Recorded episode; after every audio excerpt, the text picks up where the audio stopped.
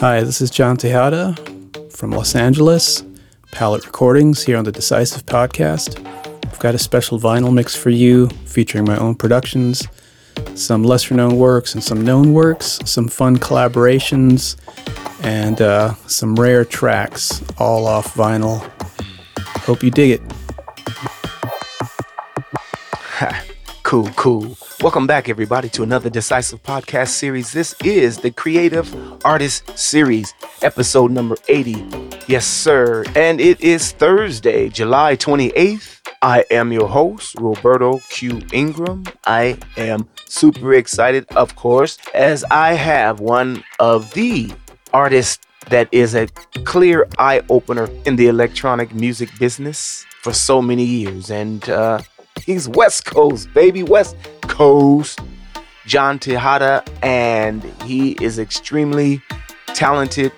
He has ah, released on countless labels and has countless collaboratives and just he's done his job over the years 28 plus years he's a teacher at CalArts university for music and uh, yeah we're gonna get to know the scoop and what makes this man tick and how he continues to keep himself relevant over the years. I won't talk very long because our conversation, our interview is very lengthy, and I hope you will stick around. If you want to listen to the podcast in its entirety on a regular basis, make sure you go to all the Decisive series socials Instagram, SoundCloud, Facebook, and YouTube and Mixcloud. Wherever you find your podcast, please do so. And you can reach out to me on Twitter. So without further ado, let's get on with it. The Decisive Creative Artist Series, episode 80, with my guest, the phenomenal, the incredible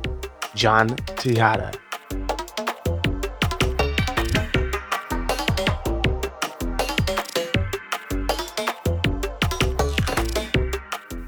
Mr. John Tejada. It's uh, great to have you on the program today. I'm really, really excited. Hopefully, you're healthy, and, and I have a lot of things I want to ask you about because it's been a while. Um, I guess we've known each other for quite a long time. It's just been uh, a really long time since I, I guess. Yep.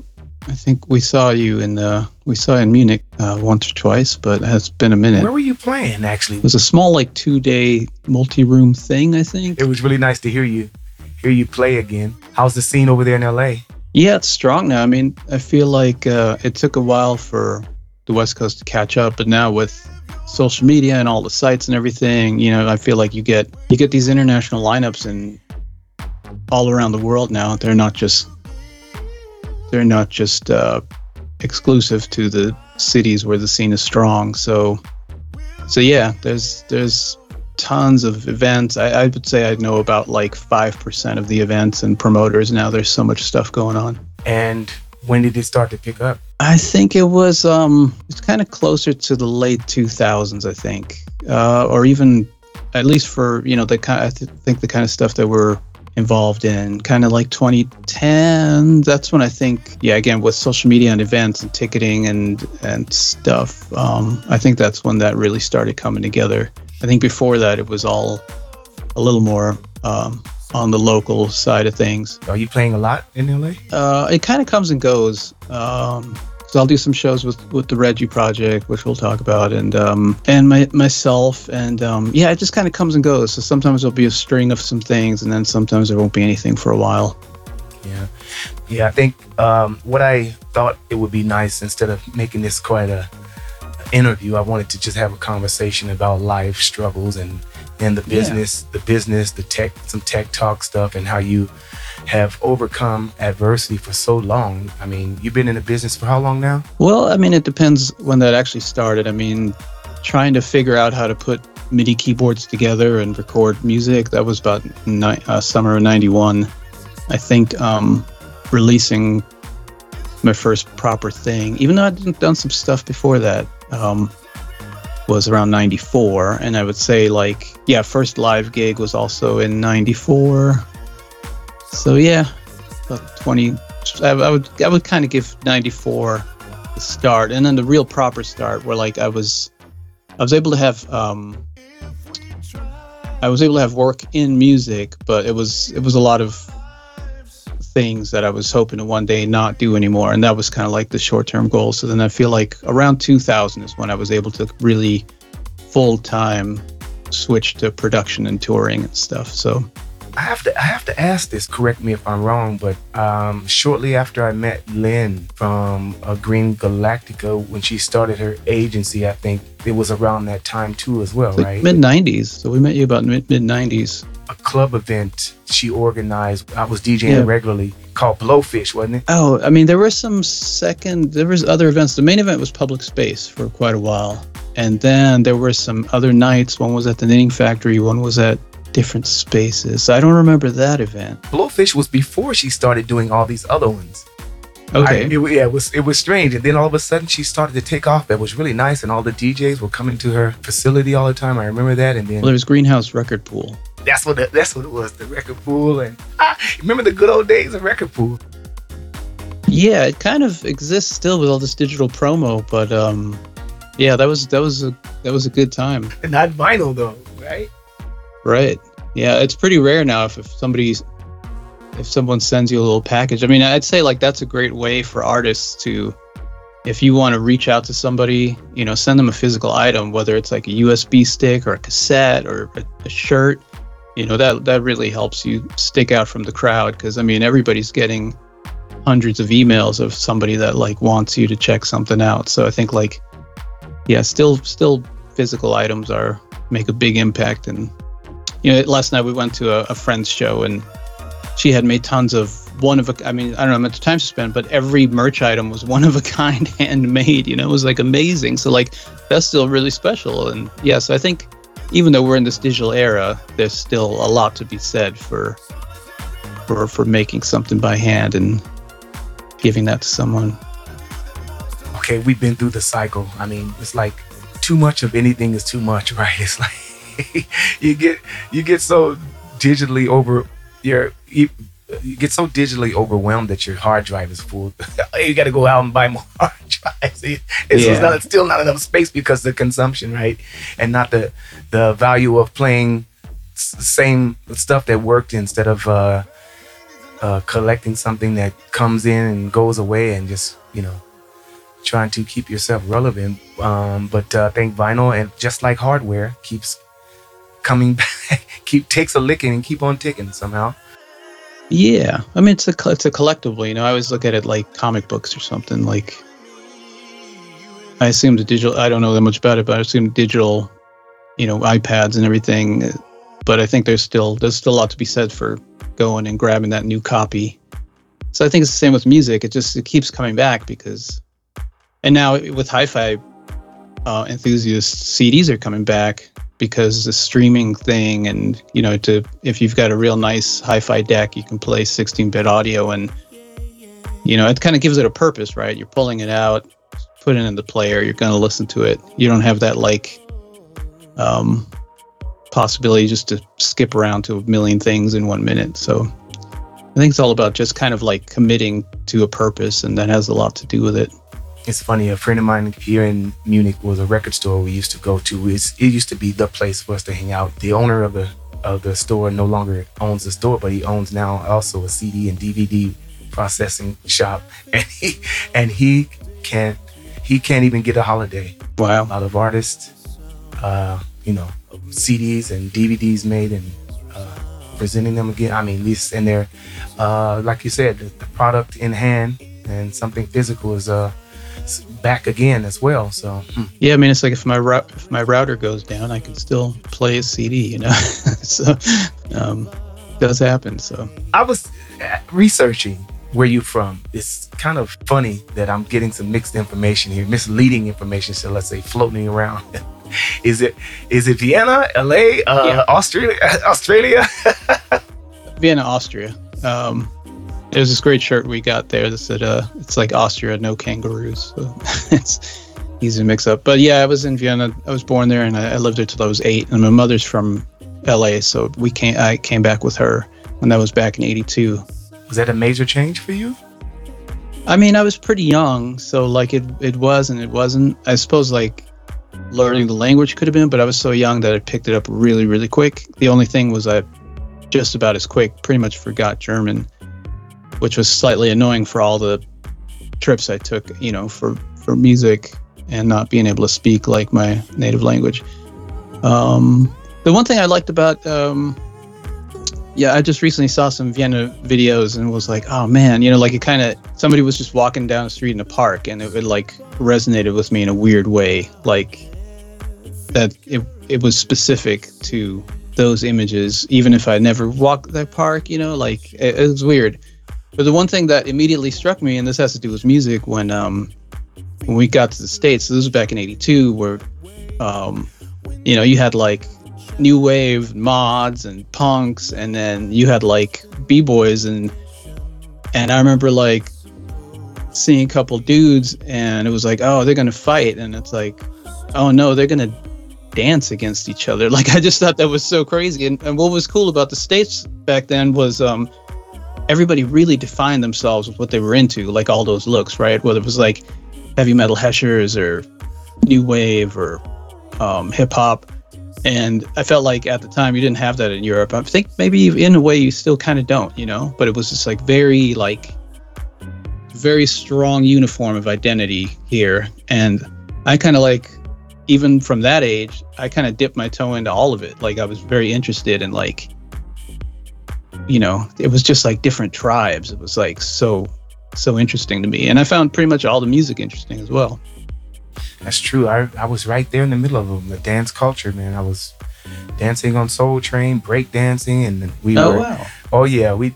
I mean, uh, Orange County. Orange County was some of the top dancers came from Orange County dancing uh, and made careers out for themselves. Uh, uh, uh Marvin Columbus, uh, we had uh, Coolie Jackson and uh, Alpha Anderson made uh, got jobs with uh, Michael Jackson and yeah, I heard recently. I think I forgot his real name. Maybe you already mentioned him. Pop and Taco just Pop and Taco just passed away, and then um, I'm sorry. Um, what's the name of the dude that played Turbo? He, I think he was also teaching Michael stuff. So yeah, a lot of these big artists were getting. I mean, still like a lot of the the guys on the streets coming up with the new stuff. The, the big artists tap into it and bring it to the mainstream.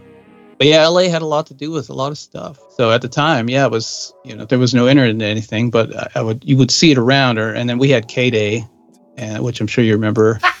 yes, so they like right. so they like Sure did. I, I feel like for me it was like when people talk about Mojo in Detroit, like K Day was different, but and it's it's just similar importance, uh, you know, for for me as like a young person and the mix of everything they would play. I think that was the thing back then too, like, and with earlier '80s dance music culture, like in the UK as well as well as here, um, you would get this mix of different, uh, what we say, different subgenres, but it was all it all connected, right? Where now I think it's really like micro genre specific, and it's a little boring. Exactly. I mean, we we were the music from the street was was it, uh, and we were right in the center of it all. It was amazing. You know what I wanted to do? I wanted to find out a little bit more about your uh, musical background. Sure. I guess back in 1982, um, I guess your parents both were classical trained music, uh, professional musicians, uh, right? How did this Yep. t- How did this type of lifestyle uh, lifestyle influence you? Well, the biggest influence I realized much later that it had was um, I have a lot of friends who are obviously who are artists in different ways, and a lot of them have parents that kind of would tell them to turn it down or get a real job and this and that. So my my first impressions were quite different. Not only were they supportive, which was great, but all I kind of remember is like every day um, you practice your instrument you know, whether that's your voice or you're playing an instrument. So it was like, okay, this is just life. Like every day you practice and you make music. So that was kind of my reality as far as back as I could remember. And then it took years to realize, like, oh, this wasn't everyone's reality, you know? Feel, you didn't feel that as no pressure at all. You it was just a way of life, normal thing, easy. I was I'm happy to do it. Uh, it's like reading a book or doing your homework. Well, I mean, I was kind of like I was probably went through a lot of piano lessons. I did. I would rather be out playing soccer or something, you know. But so yeah, I wasn't like I wasn't thinking about music as a career back then or anything. But that it was it was a musical household, so it had a lot to. I think it made um, it made the possibility of working in music even before I realized what that kind of meant. It made that seem real. You know, that mm-hmm. seem real. You know. Okay. Interesting. Um, do you remember your first teachings or where you were uh, with the with the drums? What, what, okay, piano first and then drums. Yeah, piano right? first for my dad, and then I had a, a proper teacher there in Austria.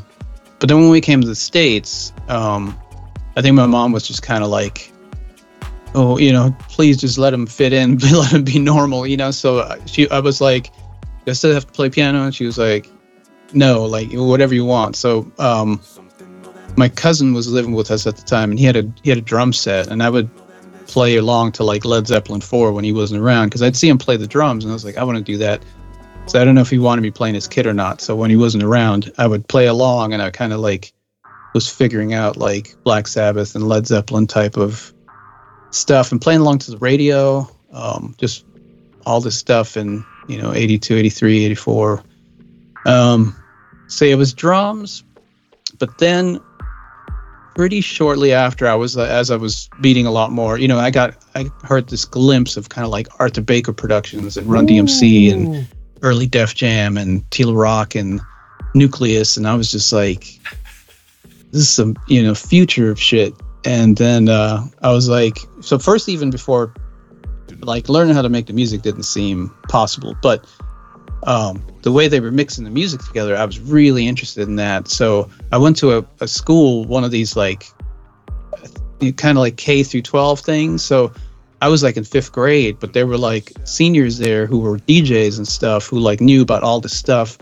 So I, I just immediately gravitated to them, and they I think they got a kick out of me, and they they entertained my interest, and they kind of showed me some stuff and showed me where to get music or tapes and, and like what equipment was used. Because again, you know, pre-internet, like if you if you wanted to learn something, you had to go to the library and check out a book. Like it was very different.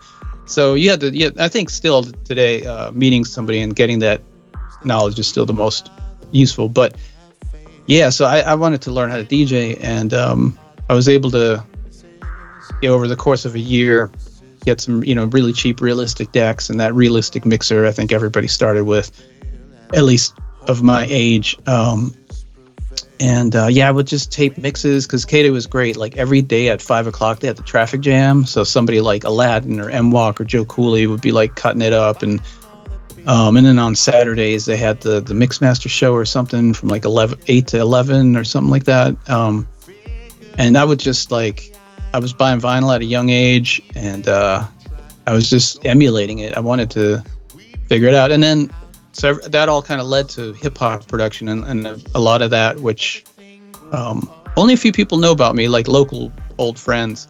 But it was, you know, I was just kind of figuring out the tech basically. But then once I started hearing the music really kind of evolved, like early 90s, because like even on K Day, you'd get like little hints of Chicago music and Detroit music, but it wasn't so clear where it was all coming from. But it was like there were different types of electronic music that, again, like fit together uh, in a way that they don't now for whatever reason. But um, yeah, all of a sudden it was like a lot of the sounds were quite similar, right? Like these Roland boxes that people still covet and still want. I mean, that was used in hip hop production, house, techno, uh, pop, new wave.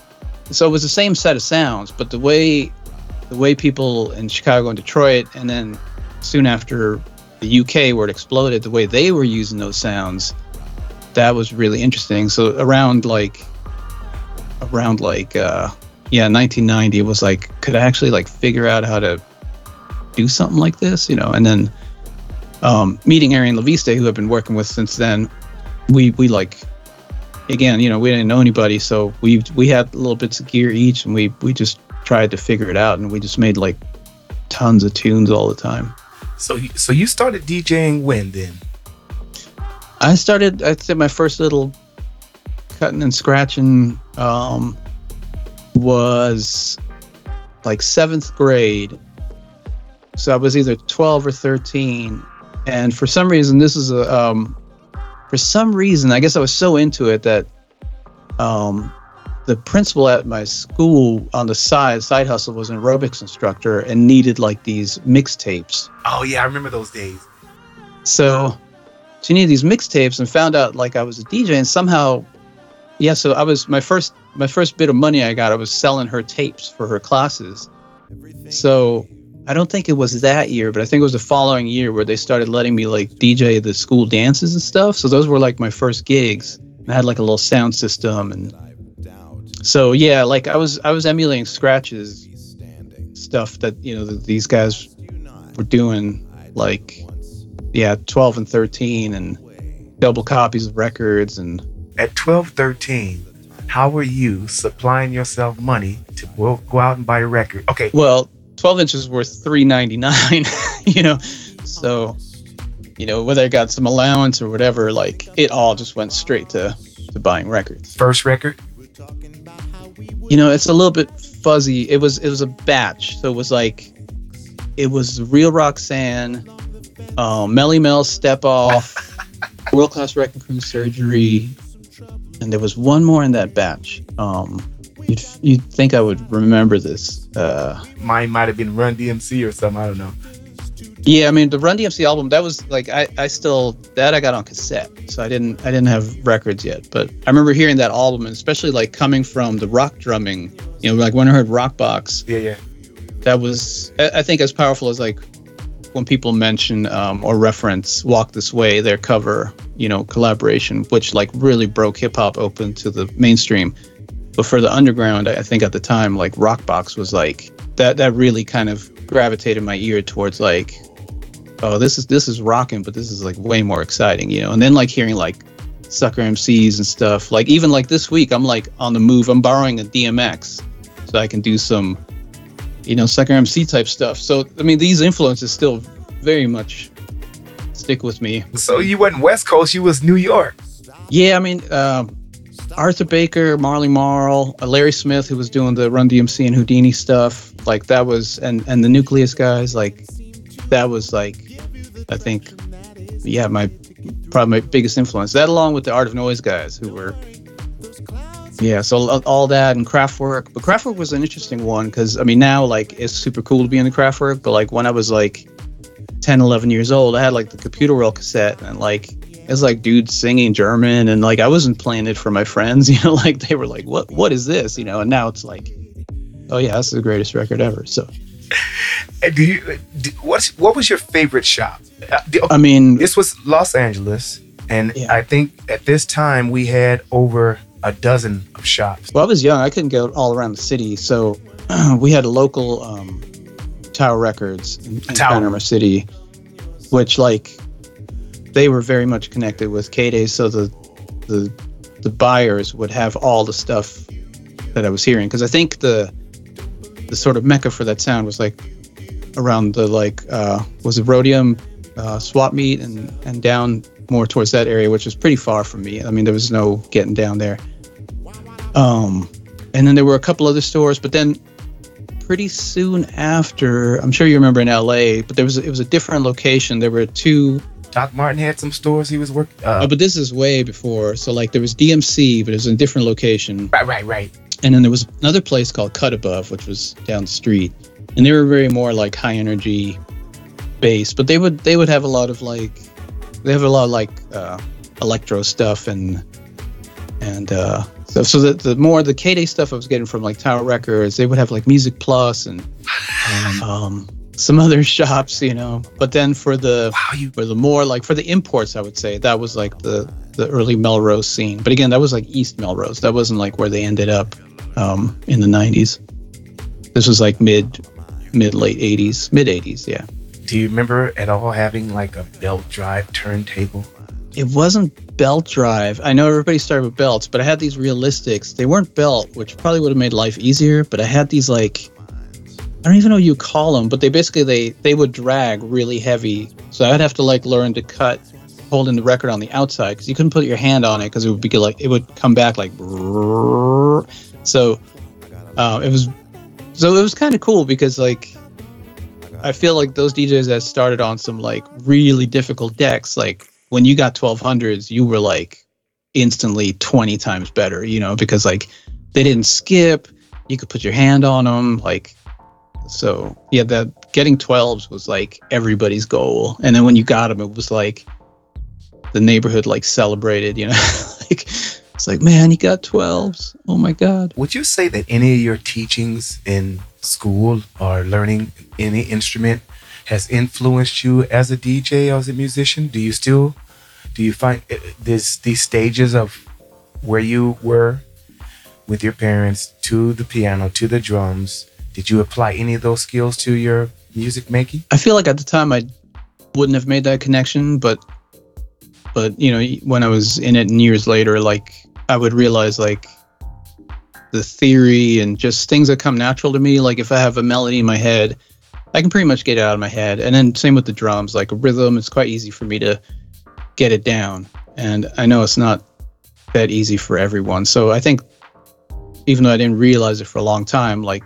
I did have these things that are kind of inherently natural to my workflow that I could like pretty much attribute to those like early years and you know uh, years of years of doing something that at the time maybe I thought I didn't really didn't have that much interest in maybe because I just you know wanted to play. But um but yeah I realized like that definitely got soaked in.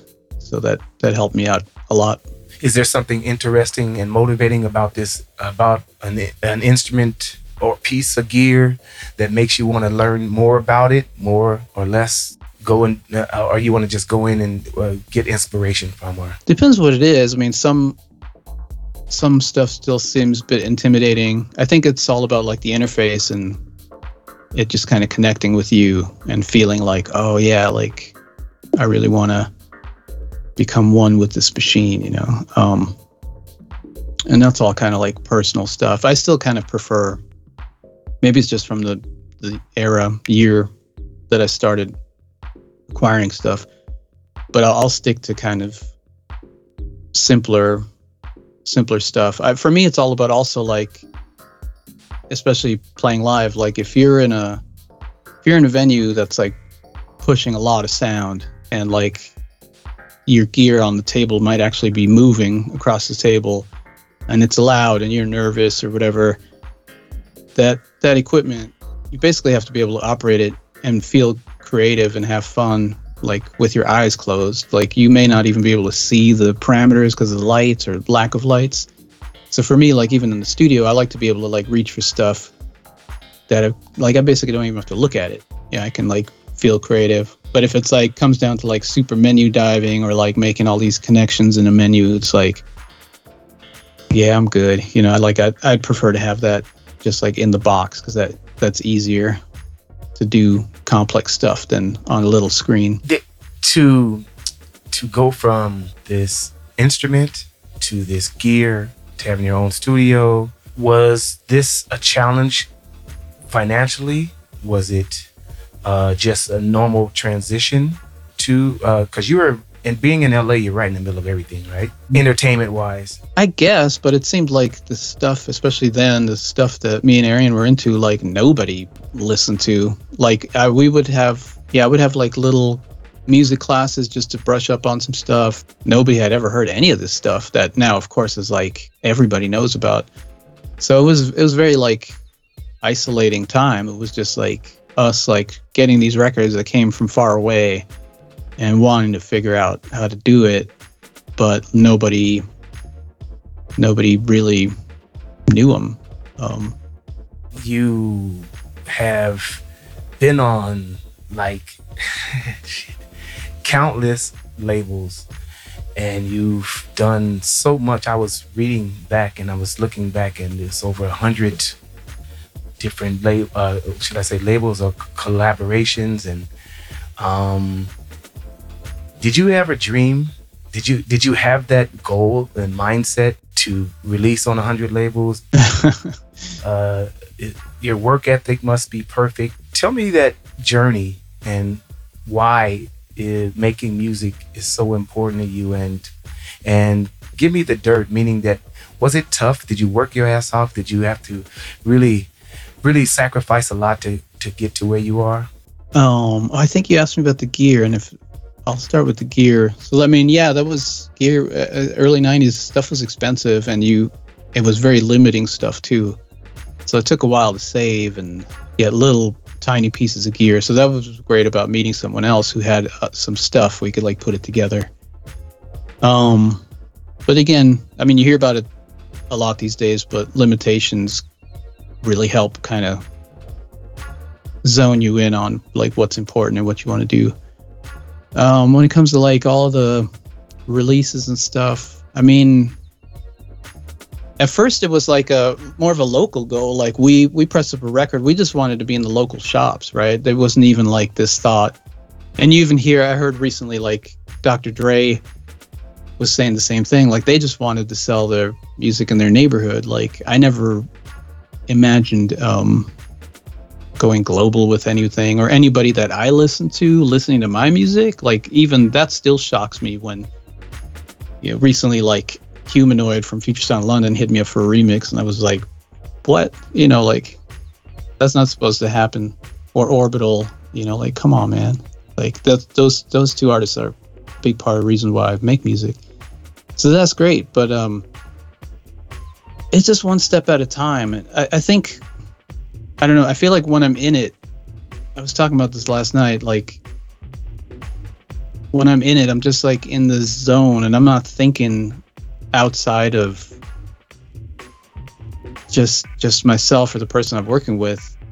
And it's like way like way looking back years, like when I when I would have like some success, especially like closer to where you're at, and if I got to like do a a big event or something, I literally like just thought it was an accident. Somebody like canceled, you know, because I would still be in LA playing to like three people. So I was like, oh, this is cool that I accidentally got this opportunity. I'm gonna I'm gonna make the best of it, you know. Or even like some records like really resonating. I don't know. It was just kind of like it's just kind of like out of body and you know possibly a bit. I don't know. It's just like a weird mix of things because uh, I don't know. I don't know how to explain it properly, but but yeah, I mean, there's some to your your question of of kind of like the the hustle and the grind, and I would say it's a lot of things are quite similar. Like, and that's probably a good thing. But I'll, I'll I might be on to like something new, and it, it feels like starting over from scratch. There'll be there'll be some yeah. You know, it, it'll be really tough to get anybody to want to invest in it or work with it right. or you still like getting no responses from emails. Like i feel like it never stops. There's never like this level at least for me where it's like everybody's interested in what i got and like everybody's willing to talk about it. It's still like every time something new happens it's like starting from scratch. And like it's like uh i feel like i have to like kind of prove myself over and over and over again which makes sense because yeah, I mean, if it's if it's worth doing, if it's good, then it'll work out. And uh, if it's not that strong, then yeah, maybe it doesn't need to get out of the studio. So yeah, but it, it's it's it's interesting because especially like I know we'll talk about it later. We're working with students. Like it's tough to like explain that. Like I, I I'll hear about them getting really discouraged about things, and then we kind of I'll remind them like, look, like sometimes you can do a promo promo mail out to like thousand different writers and tastemakers and if you get one or two responses like that's a that's a success. You know so like that's really the ratio and they're kind of like just expecting everybody to tell them it's great and and this that's just the way the world is like the return ratio is very very small and you just have to like you have to let people know what you're doing and and do your best and and make it good and you know, be respectful with people and just all this stuff. And it's just this constant grind, like it never stops.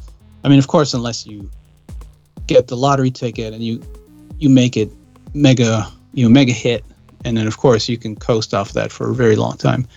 But for just the the average producer, yeah, it's like people people forget there'll be a whole new wave of interesting artists, and just because you did something cool 15 years ago doesn't mean anybody cares anymore you know like some of the producers might care and hold you in high regard but people just want to hear new exciting music they don't care about this stuff that happened you know two decades ago or whatever three decades ago so yeah, of course, it's an important part of history. But as an artist, as somebody who needs to like pay the bills, like it's it's a constant grind. Like it never it never stops. So so yeah, I always like to think of it like what what job do you have that it's not a you know you have to pay the bills, so you have to c- continue to work, right? And as time goes on, things change. You have to relearn something, and you have to adapt to to new times now. Yeah, that's the thing. Everything everything changes, and you know the marketing and distributors and record shops going away, and uh, but you know what are you gonna do? Like you're gonna have to gotta figure it out, keep going. You've been able to do that for uh, how long now? How long it's been? 22? Oh, releasing music? I guess it's, it's, we're about 28 years into releasing vinyl and and uh, stuff like that. And in your mind, do you feel like each one of those releases that you tried to be better, or you just just was just? Did you feel like that you had to um, push yourself, regardless of how many was sold? Did you ever feel like, okay, I want to make this uh, uh, or were you releasing because you had a story to tell, or were you releasing that you because you wanted to be more consistent? I mean, you that's a lot of music you put out. So I'm trying to get at I'm trying to get at um, uh, how and why you push yourself.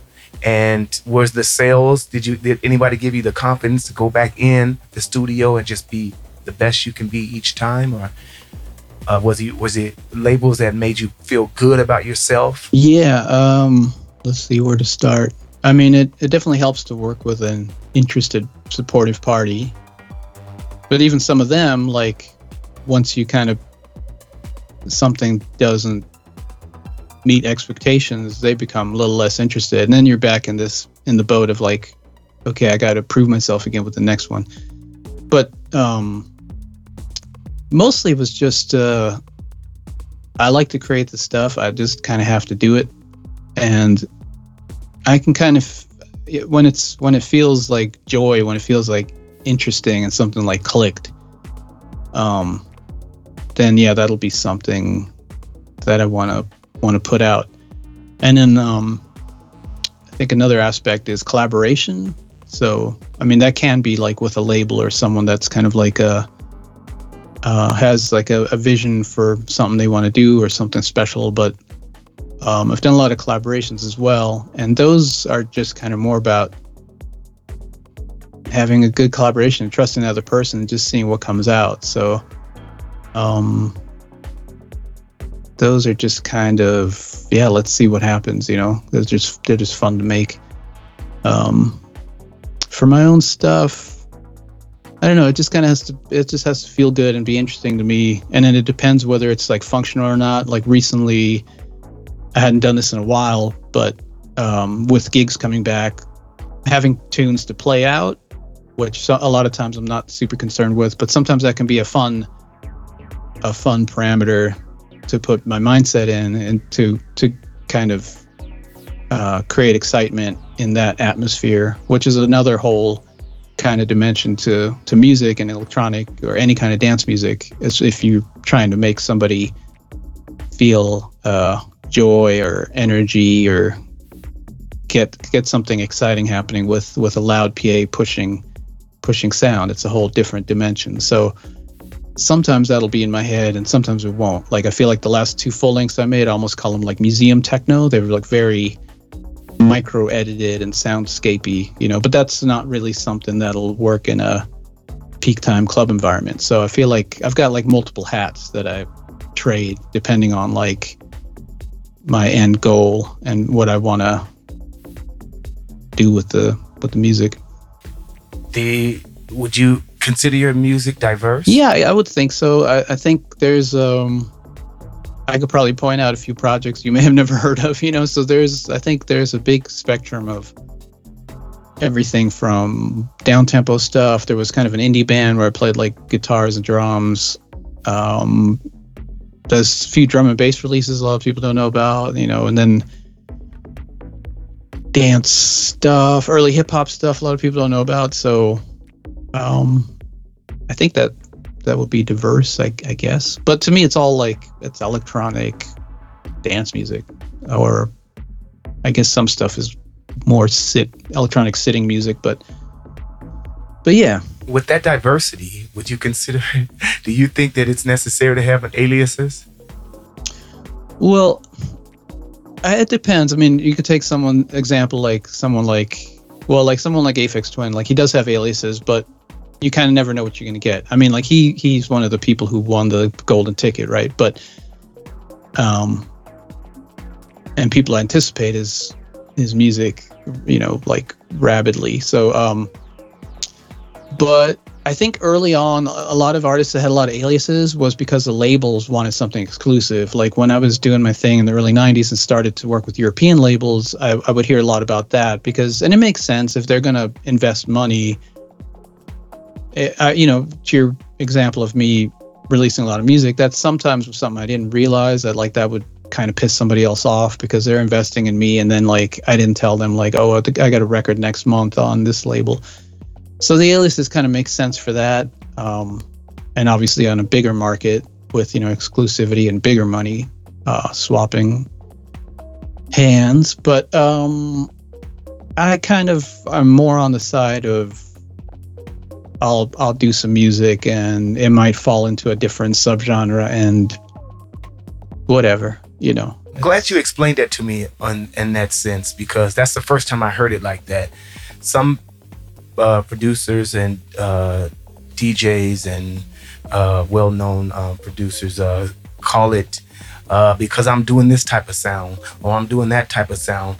There has to be a different name, and the way you just described it to me made absolutely way more sense because as far as I was concerned, it's me, and when they finally realize who the alias is, it's going to come back to your face. They're going to see your face anyway. So.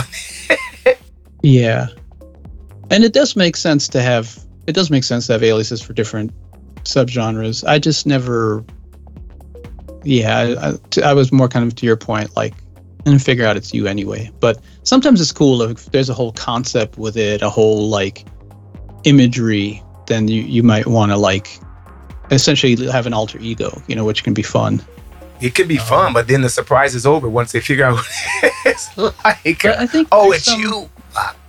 Yeah, I mean, there's some alter egos, like some some groups where there's side projects or solo projects. Like they they a lot most times they don't resonate as much as the thing because like I think like the thing has so much. You know, it might be like art direction and the way they do their shows, and then like the other projects aren't really in line with that. So it like the other the other aliases never really. I don't know. I think it's case by case, but I think there's a lot of different reasons why why that goes on. I guess if your output is so high and your demand is so high, I guess that could be okay. But uh, I wouldn't see Justin Timberlake or anybody else singing, right. singing with somebody else change their name. Or you never know. We just might not know about it. You know, like I still, as much music I put out, I still have little aliases here and there that are fun to use. But yeah, even ones that, yeah, like some Justin Timberlake's point, there's there might be one or two that nobody knows about, which is fun to do. You know, you just put something out anonymously and like see if anybody cares or not. So I'm gonna check in to this your your DJ career again. Let's get just real quick. Can you name off the top of your head like your like I would say your most inspiring gig? Was it in mm. Europe or was it in America? I mean, something mm-hmm. that something that just kind of like really launched you. See, I never have. Like I was saying, when I look back on it, it always it's like uh, it's hard to put that together. Like to be part of something that I thought was important for other people. Important for you. I don't know. Yeah, yeah, no, I know, but I'm saying like it, it's tough for me to, to put all together. I mean, like one thing would be like um, being part of Fabric and being asked to do a mix CD, right. you know, that was kind of like something other DJs got to do, right? So that was very cool. Um, we were like kind of early on, the kind of doing like a big Sónar festival thing or uh, Detroit before it was movement, you know, EMF, uh, being part of those things. It's like things that are like really kind of groundbreaking and important events for a community and for city that end up kind of resonating globally. Um, the Mutek Festival stuff has always been probably my favorite. The way they curate things and the way they present things. It's very, very, very, very dialed into the actual artists and creative process and trying things that are like out of the box. Um, yes, I couldn't really pinpoint it. I probably have an answer for you in like four days. Be like, oh, I know, you know. But you named a couple. But uh, with that said, I just wanted to know that at those exciting moments when you knew you was going, you were going there. Did you feel like you exceeded your expectation? Was there just a, like a, uh, I got you moment. I did it, or it just just just made you feel good inside. Yeah, I mean, I, I would have those moments just of like super confidence, or just like having those moments where you know, like you kind of feel in your head, like, okay, watch this, everybody, you know, and then like. Um, for me, it's a lot about like the physicality of music. Like that was one thing about hanging out and still talking a lot with different drum and bass producers because, especially before, now you've got tutorials everywhere, you know, but back then and I feel like nobody's doing the tutorials about the stuff, how the stuff was made more back then. Um, but uh, it's very specific, and you had to do it a certain way. Otherwise, like nobody's going to play your tunes, nobody's going to sign them. And I feel like in like you know house techno European versions that whatever, you could you, you could be lo-fi, you could record stuff on cassette, or you could be like super crazy polished, you know, with a super loud 12 inch or 45. But but they'll all get played. But I feel like with bass music is it wasn't that case. So I felt like I picked up some things of how I could like move and push air on a big PA in a certain way where it was like kind of like it was just very dramatic. So I would kind of like I still kind of play with that a bit, um, which is kind of hard to do with with low frequencies. But I would, um, yeah, I think like early 2000s when when I was just like really excited about kind of showing what I could do. Um, yeah, I would have those moments where uh, I remember this one spot in uh, in uh, outside of Frankfurt, uh, um, Robert Johnson, little little nice room with a big sound system, and I knew there'd be moments where I could like shake all the bottles off the counters and they'd all break on the floor, you know, and it was like was like here comes, you know, and and uh, yeah, just having those little moments because that that's one thing that's very different to enjoying music at home. I suppose even if, if you have a big system, but like just to be with other people and then to to make people feel something on a physical level like that, that's like a whole different dimension. Um, that's like a whole other learning process until you start to like learn systems and like what works and how to engineer your own tunes and stuff. Um, so yeah, um, I think I got I think I got both of a couple of booking agents at that spot, like doing a set and just feeling like, okay, like I'm gonna tear this shit up, and then afterwards be like, yo, we really want to work with you. And it was like, cool, yeah. So, but I think it was more smaller events rather than big ones. I feel like big events are so. Don't know. You're just kind of hoping everything goes okay through them, and you know the audience is kind of like far away from you, and it's hard to really like kind of connect or have an idea of what's going on. So I feel like yeah, the smaller events are where people are like right there, and you can like feel their excitement and. This is a uh, this podcast uh, series or the, is about artist creativity. It's not about what the other people think. It's just how you go about handling the job, and it's in this diversity, and how you step up to the plate. I remember every gig was like my first. Um, every I put energy in every single the smallest. I don't care how big it was, how small it was, every time I would spend as much time making sure that I was ready for the level that I wanted to perform at. Do you ever feel like you have to do that all the time? Yeah, I think that's important, right?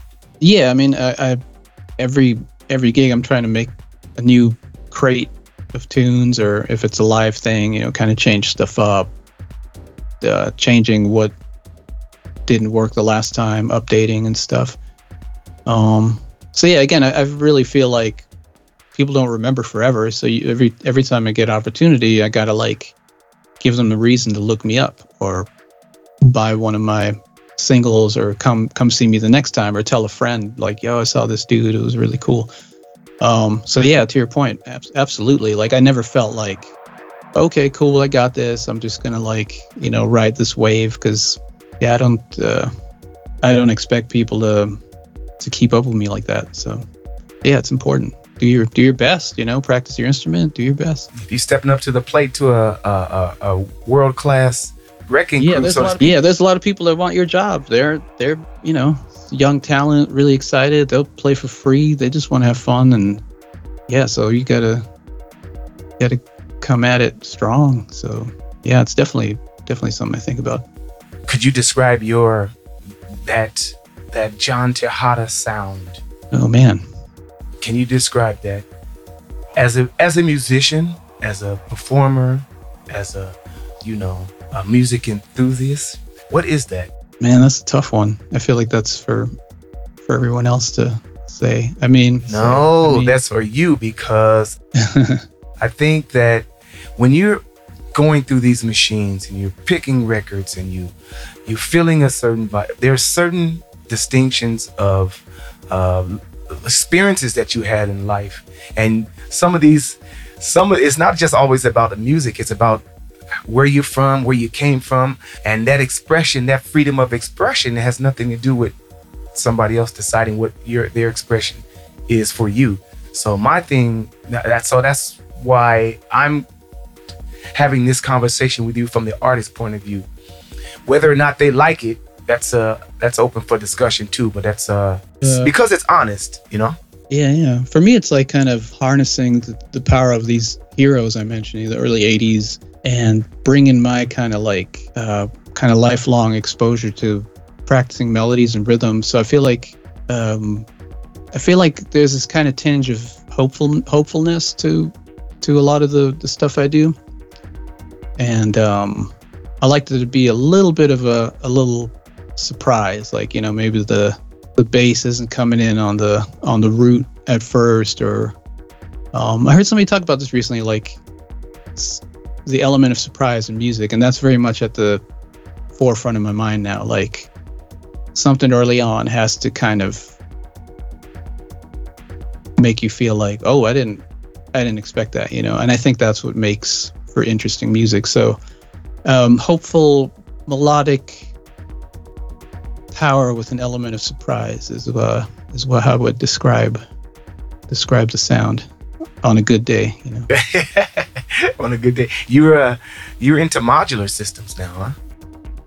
I, I went through it. Um, I had a couple of friends. Uh, one guy, two guys I worked with, ju- I still work with, uh, but Justin Maxwell and Josh Humphrey, and uh, they both, you know, you can make a sound with your with your mouth or even describe it, and they'd be like, "Oh, okay, I got it," and like plug in 50 wires, and then it's like.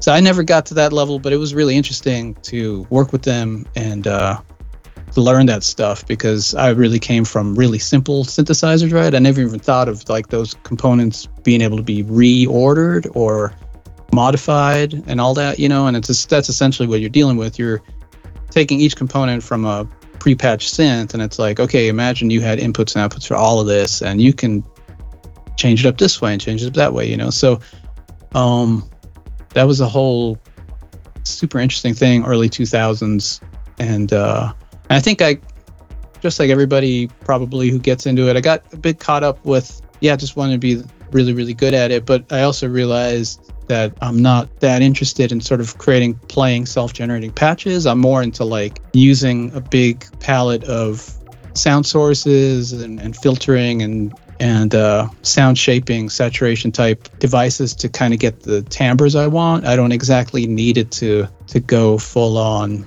uh, you know what you would think of like modular. So that that's kind of my happy place with it now. It's like i can think of like oh i want this i want this kind of sound and i'll know how to dial it in. But if you know i, I like i can't make it talk or or do you know but those those two guys they can do all that stuff. So so it was great to learn. And then the great thing about learning about it is i'll go back to like these synthesizers which i just kind of knew how they worked and it's like oh okay like i understand this completely now. I see i see how that works so and then even finding features on those simple ones i was like i didn't know it could do that you know so it's a great it's a great learning experience and i got some stuff but um it's just it's in the toolbox it's one of the tools Do you think you have to be careful with this uh with this uh world of modulars. Some people I've known that bought a couple, then they, now they end up with a whole room full of them. Yeah, I can definitely go that direction, but I think I'm I'm pretty mellow with it now. I, I have just a small system with that stuff, and I'll use the ones that are.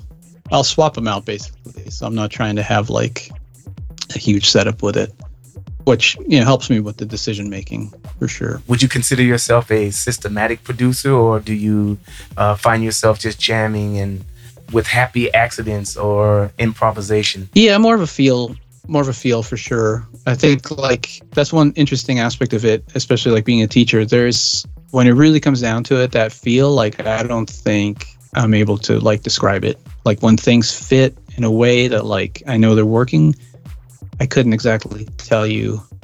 You know, I probably yeah, maybe there's something else going on. Maybe something I never tapped into, some kind of extra sensation that you know sometimes you hear people have a kind of synesthesia or something like that. It's nothing like that, but it's definitely like it has a lot to do with with feel and also physicality. The way like you know if I have the right monitoring, the way the way frequencies are hitting, it's really easy to kind of mess it up, especially for the kind of stuff I'm trying to do. So it's it's very much feel and and kind of kind of mood. What's your favorite DAW? You know, he's he's five at the moment. Five. Um, yeah. Um, well, not at the same time. Sometimes two at the same time. But um, wow. Okay. So you have more. You have more DAWs than modulars. probably, yeah. And I, I had used some other ones as well too that I've tried that I that I don't keep up with. But um, I just find them super interesting. Like I feel like I've never I was never good at learning languages, but I'm good at learning DAWs. You know, it's kind of like um, kind of different ways to communicate communicate the same thing, but they all kind of have their workflow. And also, um, I would say all of them except for one, there's sort of like key key figures at the company. So I think when uh, one of them introduces new features for testing, I'll get really interested because you know I'm music tech nerd. So uh, I'll be interested to try that stuff out to see if it's gonna like really benefit my workflow. So um, yeah, top top favorite of the list is um, um, yeah, Logic Pro. Um, quite into Bitwig these days. What they're doing is great. Ableton, of course, and especially for for some of the live stuff because that's its strong point.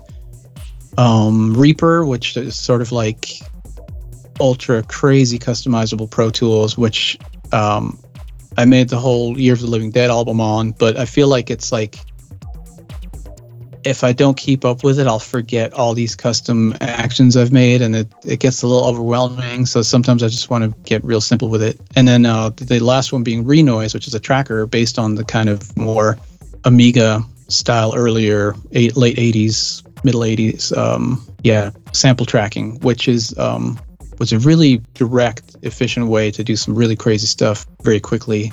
Yeah, between all those fives, uh, it just depends like what I want to do and what what basically like what makes me feel like making music that day. It can be the same with like the hardware stuff, like which synth do I want to, is this one I'm like feeling today, you know? So it's like which DAW, which synth, you know? So, is there, is there a go-to synth? Um, I mean, it changes all the time. I would say out of all the stuff I've been lucky enough to collect, um, one I've had for a while, which is a Cwejman S1, which is kind of like a semi-modular thing that I picked up when it was new. Um, because yeah, they're asking for crazy prices now. But um, that's kind of like Desert Island mono, which can replace a lot of the modular stuff because you've got kind of ins and outs for everything. And then another one being the Prophet 5, but I've got this sort of revision, the desktop model, just to kind of save on space. And again, referencing so much of the 80s music I referenced, there's so much Prophet 5 and that stuff. So you just kind of accidentally, I'll tap into a zone and it's and I'll I'll be aware like I've that reminds me of like three things and I can't think of them, you know, but I might like be driving around the car listening to like Sirius 80s or something and then it's like, "Oh, that's that's the sound, that's the song," you know. Um so those are those have been my two favorites for a, a good minute now. Just stuff that I mean, I can I can do about 90% on, on those two uh, and then be fine with all the you know digital options in the box to to feel happy about making stuff. Favorite drum machine? I mean, I don't have them all. There's some I definitely want, like you know, um, the the LM1 and the DMX are are pretty darn cool. And I'm gonna, like I said, I'm gonna borrow a DMX. Um, I was able to get a lot of the Roland stuff back in the day for basically for nothing or for super cheap. So there's a reason I think these boxes keep getting recreated. Uh, I think the only person kind of doing it right is the Dinsync guy who kind of does a one for one because I think a lot has to do with the interface. As soon as you start adding menus and options and effects, it's like that doesn't that doesn't work for me so well. Some might appreciate the extra control, but for me it's like it's like a piano. It's like a emulation of a piano. Like it's like if somebody made a piano and then it's like you know, has a bunch of effects on it, and now there's six pedals instead of three, and you're like, whoa, like, just give me the piano. So, um, I recently, yeah, every, everybody would be sad to hear this, but I had like the 808 and 909 just sitting against the wall for like a few years. So I, I was like, I gotta, I gotta hook these up again because I mean, I basically got those for next to nothing back in the day. So, but there is, you know, there's so much of the new tech emulates that sound, and if you if you get it sounding nice, it still it sounds really nice, and you know you can change it up with some effects, and they're just they're like you know, they're like a, it's like a Ludwig drum set or a or a famous Les Paul original or you know, it's just like an important instrument that was a huge part of part of music. So it's really fun to be able to have those and play with them and jam around. So I mean, those out of all that list of of vintage craziness, I mean, those are the two that I still have. So I guess those would be my favorite let's talk about your teaching role at CalArts. Um, what does CalArts mean to you? What's what what's happening in the in the field of teaching for you? Um, yeah, so it's it's interesting. I, I got looped into it um, by by a former student who invited me to do something called Tech Forum. I went as a guest, which was very cool to, to me because I actually was accepted there. I think I don't know if I applied 93 or 94 I think like Morton Subotnick was still there. Like it was kind of the electronic music stuff was kind of in its infancy there, but um, I, I got accepted, but didn't have the money to go. So I always kind of had this like connection to like this kind of what if, right? So then meeting this um, meeting the student and then getting asked to come come up, I um, I was immediately taken out by um, two of my closest friends now, but um, Owen Vallis and Jordan Hochenbaum, who uh, I kind of make music with both of them. Me and Jordan do a um, a project called Machine Lab, which is actually named after our classroom. So we got a little bit of music out you can find on on streamers. But um, so we just uh, we had this great kind of friendship where we would like. This was way before I thought I would be even eligible to teach. So we would like hang out and I would like be showing them stuff, which was wild to me because they're both PhDs, right? So I'm like showing them like all this stuff and getting excited and they're like excited, like, oh, that's really cool. Then I would kind of like hit this wall of like, well, it'd be great if it did this. And then, you know, like Owen would be like, oh, well, let's build it, you know? And it was just like, whoa, like, I never had friends like this before. So he'd like start opening up some, you know, Reaktor stuff and building custom stuff or, or whatever it might be. So anyway, back to your question. Um, so I, I would get asked to do uh, little visiting talks in, in, what we call Tech Forum, and then um, I even got asked to like sub one of Jordan's classes. But I think them being good friends, possibly like nobody ever reached out to see like if I wanted to teach a class because everybody feels like I'm busy enough doing my stuff, right? So um, I was another another um, another friend teacher who uh, taught there, Spencer yeah, he was just like, do you, do you want to teach a class? And I was like, I don't think I can. You know, I don't have like, I don't have credentials like you guys. He's like, no, you, you're good. So I was like, all right, well, hook me up.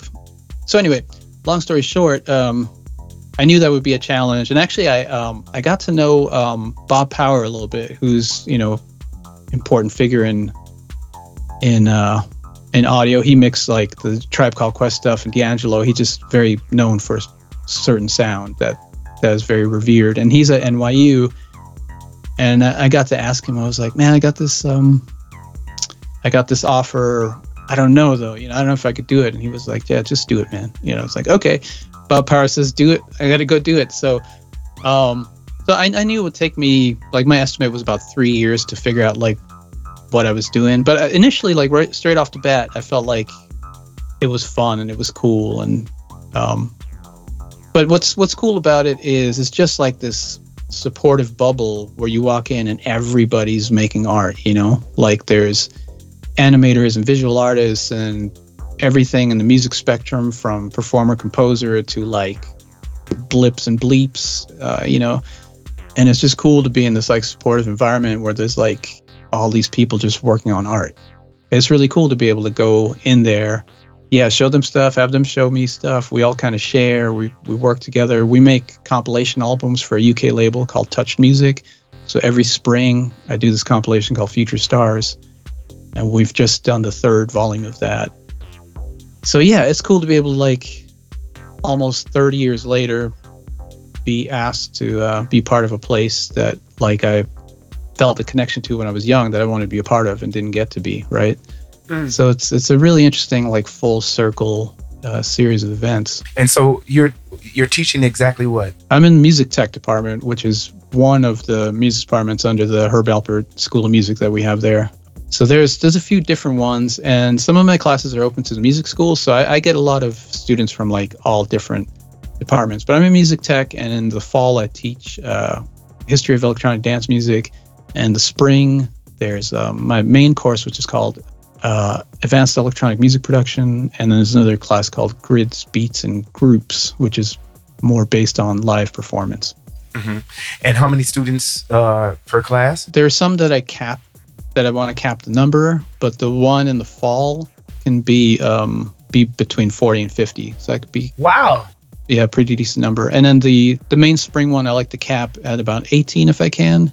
I'd like to lower that number, but you know, if, if there's demand, then obviously I, I don't want to mess that up. But um, yeah, and then the live performance one generally has a fewer. So I think I had 12 in that last spring. Is there an online course uh, that you have online or something? Not from CalArts. You gotta you gotta get accepted there. But um, I did do a kind of a version of my spring class on a platform called Kadenze, spelled with a K, and that has I believe the the class is the same title, and that has a uh, virtual version where you can see um, studio filmed lessons and content and assignments and have a forum with other students and um, I think it's like a six part series that you can join for like really affordable. So CalArts, that's a big deal for you. That was a big stepping stone in your career, right? I mean, it keeps you learning, keeps you polished, keep you thinking about uh, the theory, and and apply it to action as well, right? yeah, I mean it's it's great because everybody there is doing amazing stuff, and a lot of the faculty are still doing like really cool stuff. And I've collaborated with faculty now on releases. Last year, um, did an EP called Silver Sonic with my friend there, Ulrich Krieger, who's a quite a known uh, sax and experimental instrument player. So yeah, there there's people to collaborate with there that are really inspiring. Got to make sure we tag all these people. Listen, do me a favor and tell me more about your live project. Which is it Wachita? Oh, Wajatta. Wajatta. That's like okay, Wajatta. It's like, yeah, it's myself and Reggie Watts, so it's it's our last names kind of mangled into one. how did you How did you find him? We have a lot of mutual friends. Eventually, he just came to one of my gigs, and he was there pretty early. And he actually thought I still live in Austria from you know probably just reading a one sheet of like that's where I come from. So I, um, we have so many mutual friends. Like one friend I think used to live with him, and and another once in a while, uh, another friend, Christine would be like, Reggie wants your number. Can I give it to him? I was like, yeah, sure. But then I would never hear from him. Um, so I knew it was just a matter of time before we linked up. So I just went up and said, hey, you know, what's going on? And then we started hanging out and we didn't make music right away because I feel like the worst thing you can come at somebody with your kind of first hangs is like, hey, man, do you want to jam? It's like, yeah, I'm good, man. You know, so I knew he, you know, I knew he had a lot going on. But eventually we just kind of like felt a bit sad not trying to make some music. And then we started doing that. And then um, we did that for a while before we even thought of playing it to anybody. Like I just, sometimes I do that. I've got just for the joy of making it, like not even thinking like, oh yeah, I should put this out. Um, but yeah, eventually it had to happen. And then, um, then we got that ball rolling and put out a single and an album on one label. And then for the second one, we linked up with Brainfeeder and have an album and an EP on that. And um, yeah, we play shows when when Album on what? Okay, album on Brainfeeder and what else? uh, the first album was on a on a kind of different label called Comedy Dynamics. They kind of do all the stand-up specials you see on Netflix, or a majority of them. And that was a, they kind of worked out uh, well. Netflix. That worked about as as well as I thought it would. But we had one track running, which which really kind of resonated. But that I believe was very strongly due to the fact that KCRW was just like hammering it up, running that. Yeah, no, yeah, running. No pun intended. Um, and that's that's great to have their support. What was the name of the song? Running. Yeah, so we're still we're still doing it. I think we're linking up this week. We we're always got there's a, there's a remix. There's a side thing. There's new Wajatta stuff, and then the shows are really really fun. I have I've I have the best time with our shows. Oh, so those those are really great because it's like you know I'm not much of a festival cheerleader type DJs. You know, I just like kind of like to keep my head down, do my thing, which isn't that exciting to look at, but you know, when we do our shows, I can do that, and I'm usually smiling, happy because like Reggie's just like working the room and like making people feel good and having people sing and like making people laugh and stuff. Even though it's not a comedy project, it just it just that vibe comes out. It's just a feel good vibe and and bringing that physicality again of that you know big system stuff and moving some air, letting people feel it, and uh, yeah, it's, it's a lot of fun. And uh, where where can they find Wajatta? Yeah, you can find it uh, on all the streamers. Most of it, all of it except our new EP is on vinyl as well. I think the last EP we just kind of, you know, sometimes there's so many delays these days, and we just kind of wanted to not wait like a year. But uh, yeah, we'll we'll still have physical physical stuff. So, but yeah, the um, for the moment, uh, for since since the first album, we're we're working with with Brainfeeder, so part of that crew, LA based. And you're both satisfied on this development and you see it becoming an ongoing thing? Yeah, I mean we um we've been doing it. I'm trying to think. I think we're coming up on 6 years that we first started trying to put some music together. There's a lot of short-lived projects I think that we both kind of get involved with. Reggie for sure. So I think the fact that we made it this long um we, we really don't feel like we've really started yet. I think that's how I feel with my solo stuff too. I think that's what kind of keeps things going. Like Reggie has this thing where he's like, you know, it's just gonna be like our sixth album where people realize like, whoa, they have five other albums. so it might be one of those. So we're we're totally fine with that. Like that's the world we live in right now. This consumption and and as long as you are as long as you're creating and they're and you're building that catalog and you can do it, continue. Yeah, and I think for us we um we we really really enjoy working with each other. So there's a lot of ideas. Even if for some reason Wajatta took a hiatus, like we'd still be we'd still be working on on different projects and some ideas that we have for the for the future. So so yeah, we just we just really like being creative together. For him, it's all about like being able to quickly get stuff down without things breaking and and no like delays. Just like being really efficient with it. And in some ways, I'm the same. I think there's a lot of post that happens once we're not together, you know. So it's not that easy, but um but yeah, it's just that efficiency of like, hey, I got this stuff set up for us. I think this will be fun. And it's like, oh cool. It's all about like like I think today's gonna be fun. And it's like, oh great, yeah, let's try some stuff, you know. And there's there's plenty that like doesn't work out, but we're not too precious about it. Just like just work on the stuff that like that's has promise and see what happens. You know? So the so the chemistry and the camaraderie is uh, to your satisfaction. You both uh, appreciate the results. Oh, absolutely. Yeah, I mean he's like my big brother now, so yeah, we just have a great time hanging in. Um, running a label, producing, doing live shows, and releasing on countless labels, outputs on I don't know beginning in 1994 uh, never lets up um, including five albums. You got what uh, music on record labels like Kompakt and poker flat and cocoon even. Uh, seventh city one of my favorite old and even defected. Yeah.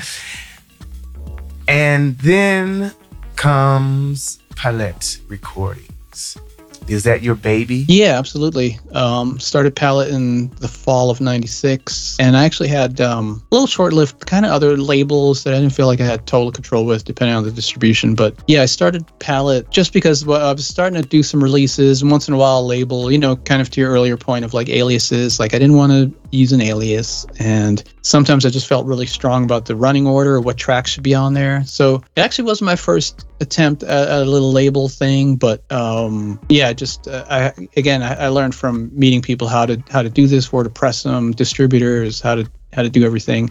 But I really didn't think it would get past two or three releases, right? So now, um, yeah, now what are we getting into? Uh, 26th year. Um, so it's pretty cool. Um, I mean, you're competing against Playhouse. Uh, well, I mean, you know, they're gone.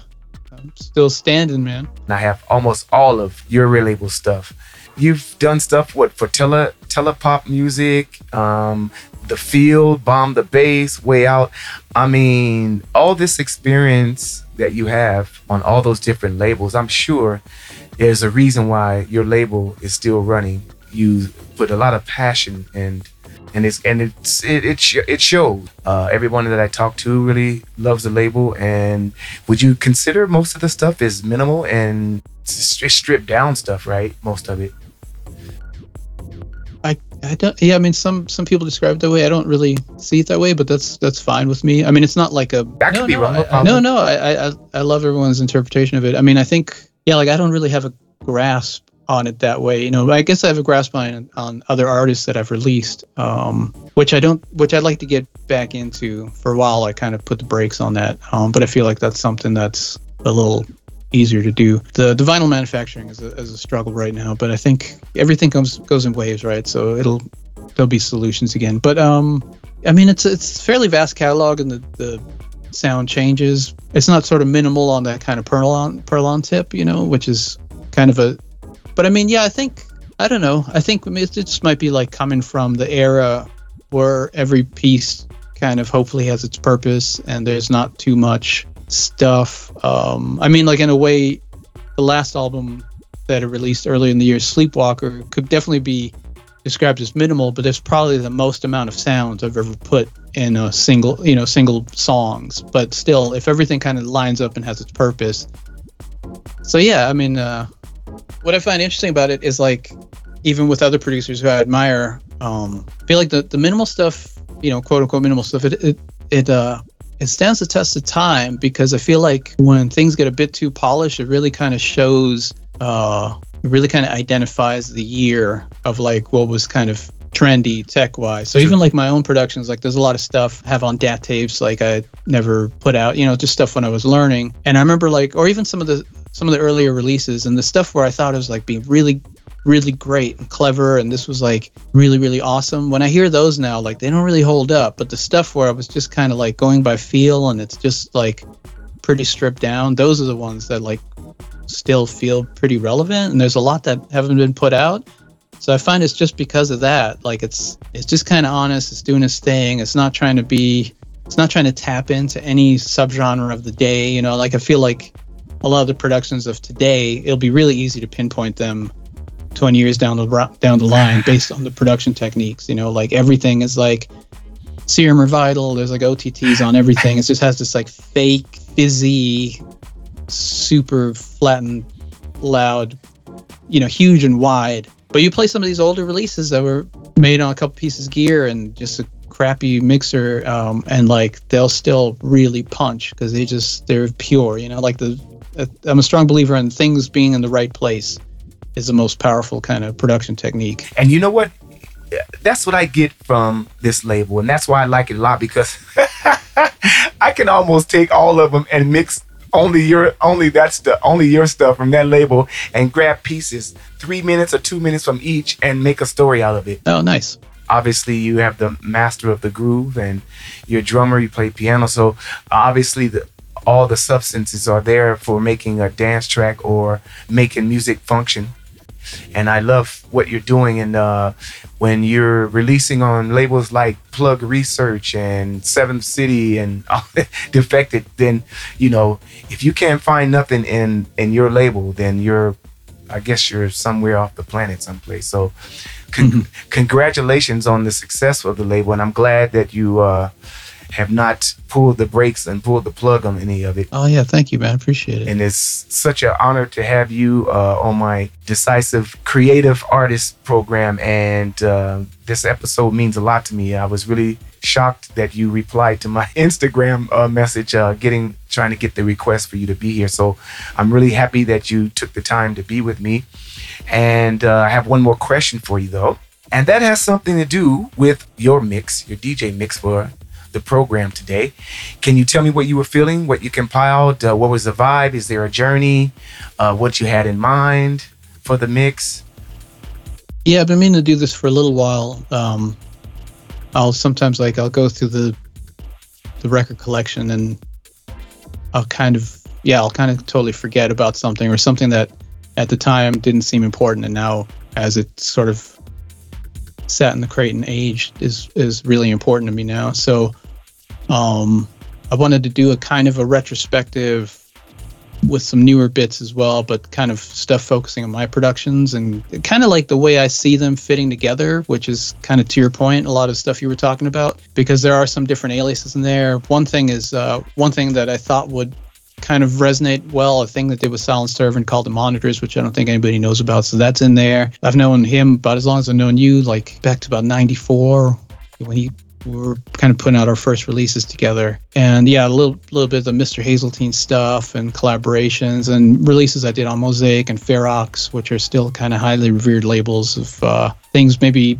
my uh, people that listen to my stuff don't don't realize I did. And uh, one of my favorite remixes, this track called Geometry, that um, I really like this remix. I don't think it's very very known, but I put that in the mix. So yeah, just kind of these little special semi forgotten moments, but that are important to me. And I feel like, I think obviously, like for anybody that is familiar with what I do, it's kind of like a different perception, everyone, of like what my sound might be. Like for a specific minute, it was really kind of just based around two songs. And it was like something I didn't really, I never kind of like repeat the same thing, right?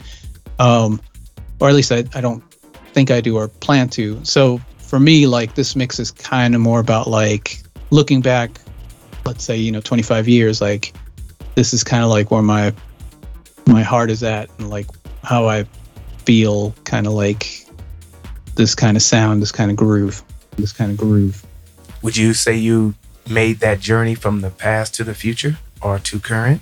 Not exactly. It does it does mm, no because it, it jumps it jumps pretty quickly and then goes back and forth. So it's it's and that makes it interesting that way because for me it's like I don't know if it's a good thing or a bad thing, but these things for 20 years ago are very much in line with something that was more current. And so I think like on a good day, I've got like how you were asking earlier, on a good day, I've got that vibe that I'm looking for. So it still is like a identifying quality throughout. And then obviously like other releases may not nail that point in the way I want. And those now I might be like, ah, oh, yeah, that's that's a little busy or that's not that interesting. But these kind of have this through line to, you know, because we're talking stuff that came out like in 98 and stuff that came out like maybe a year ago.